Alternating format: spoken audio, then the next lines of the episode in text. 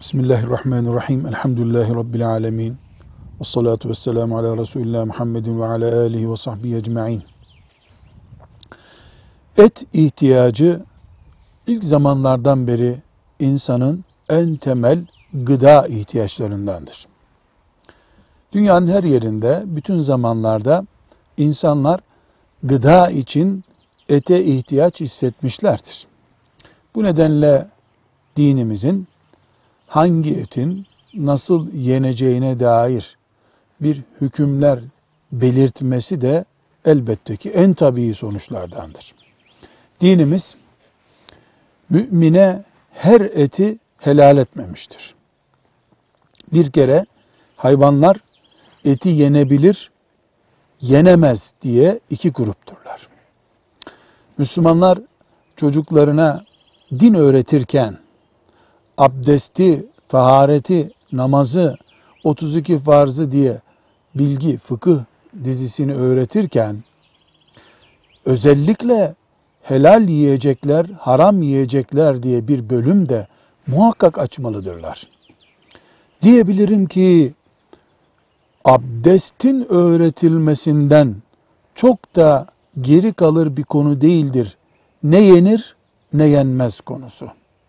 Sadece bedene, sağlığa zararlı, midede şöyle bir ülsere neden oluyor filan diye yiyecekleri listeleyemeyiz. Yani sağlık açısından sorunlu yiyecekler, sorunsuz yiyecekler dene, denebilir, denmeli elbette ama dinimizin bize çizdiği çizgiler açısından da yiyeceklerin olabilirleri, olamazları diye kesinlikle ayıracağız. Nasıl alkol e, bizim sofralarımıza girmez bir içecek çeşidi ise, alkole karşı bir ümmetsek, bilhassa et konusunda da kesinlikle hassas bir ümmetiz.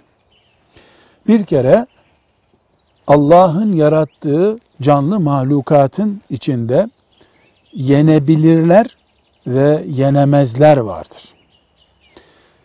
Mesela hepimizce bilinen domuz hiçbir şekilde ölüm riski taşımadıkça bir Müslümanın ağzına giremez bir hayvan çeşididir.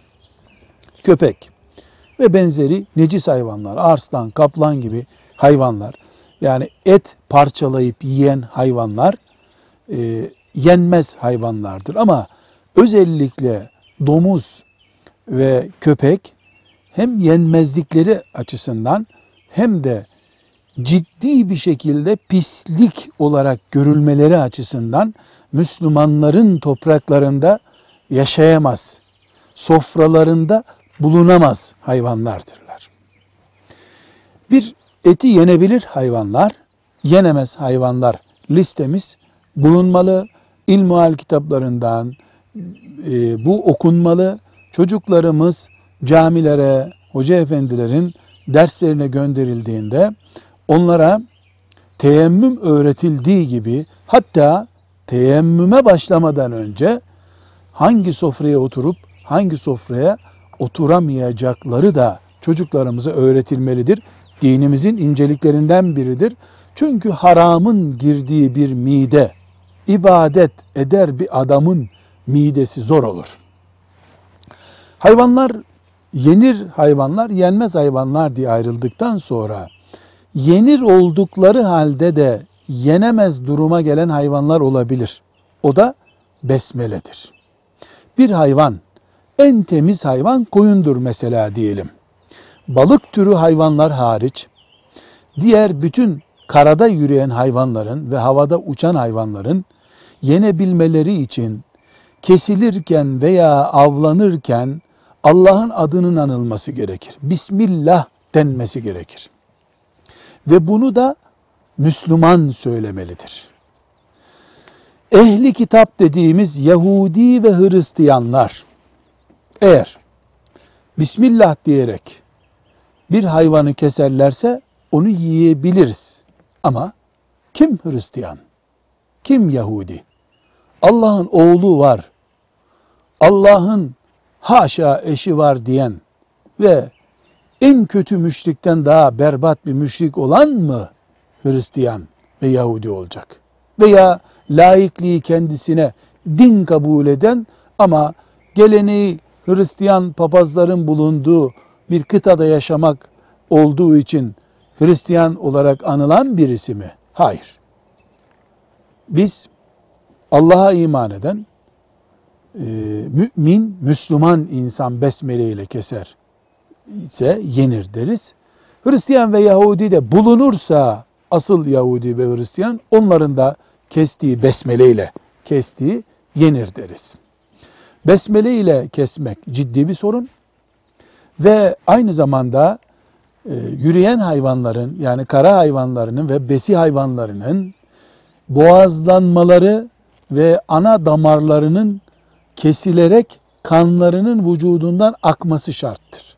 Dolayısıyla sersemleştirilerek ve elektrik şoku verilerek e, yarı öldürüldükten sonra kesilen hayvanların etlerinde de yenirlik sıkıntısı vardır. Bu da gösteriyor ki bir, Müslümanlar yaşadıkları yerlerde başörtüsü için kavga ettikleri gibi, kızlarını dindar bir şekilde okutmak için kavga ettikleri gibi, mezbahanelerde de Allah'ın dininin istediği şekilde hayvan boğazlanması için mücadele etmelidirler. Mümin olmamız bunu gerektiriyor.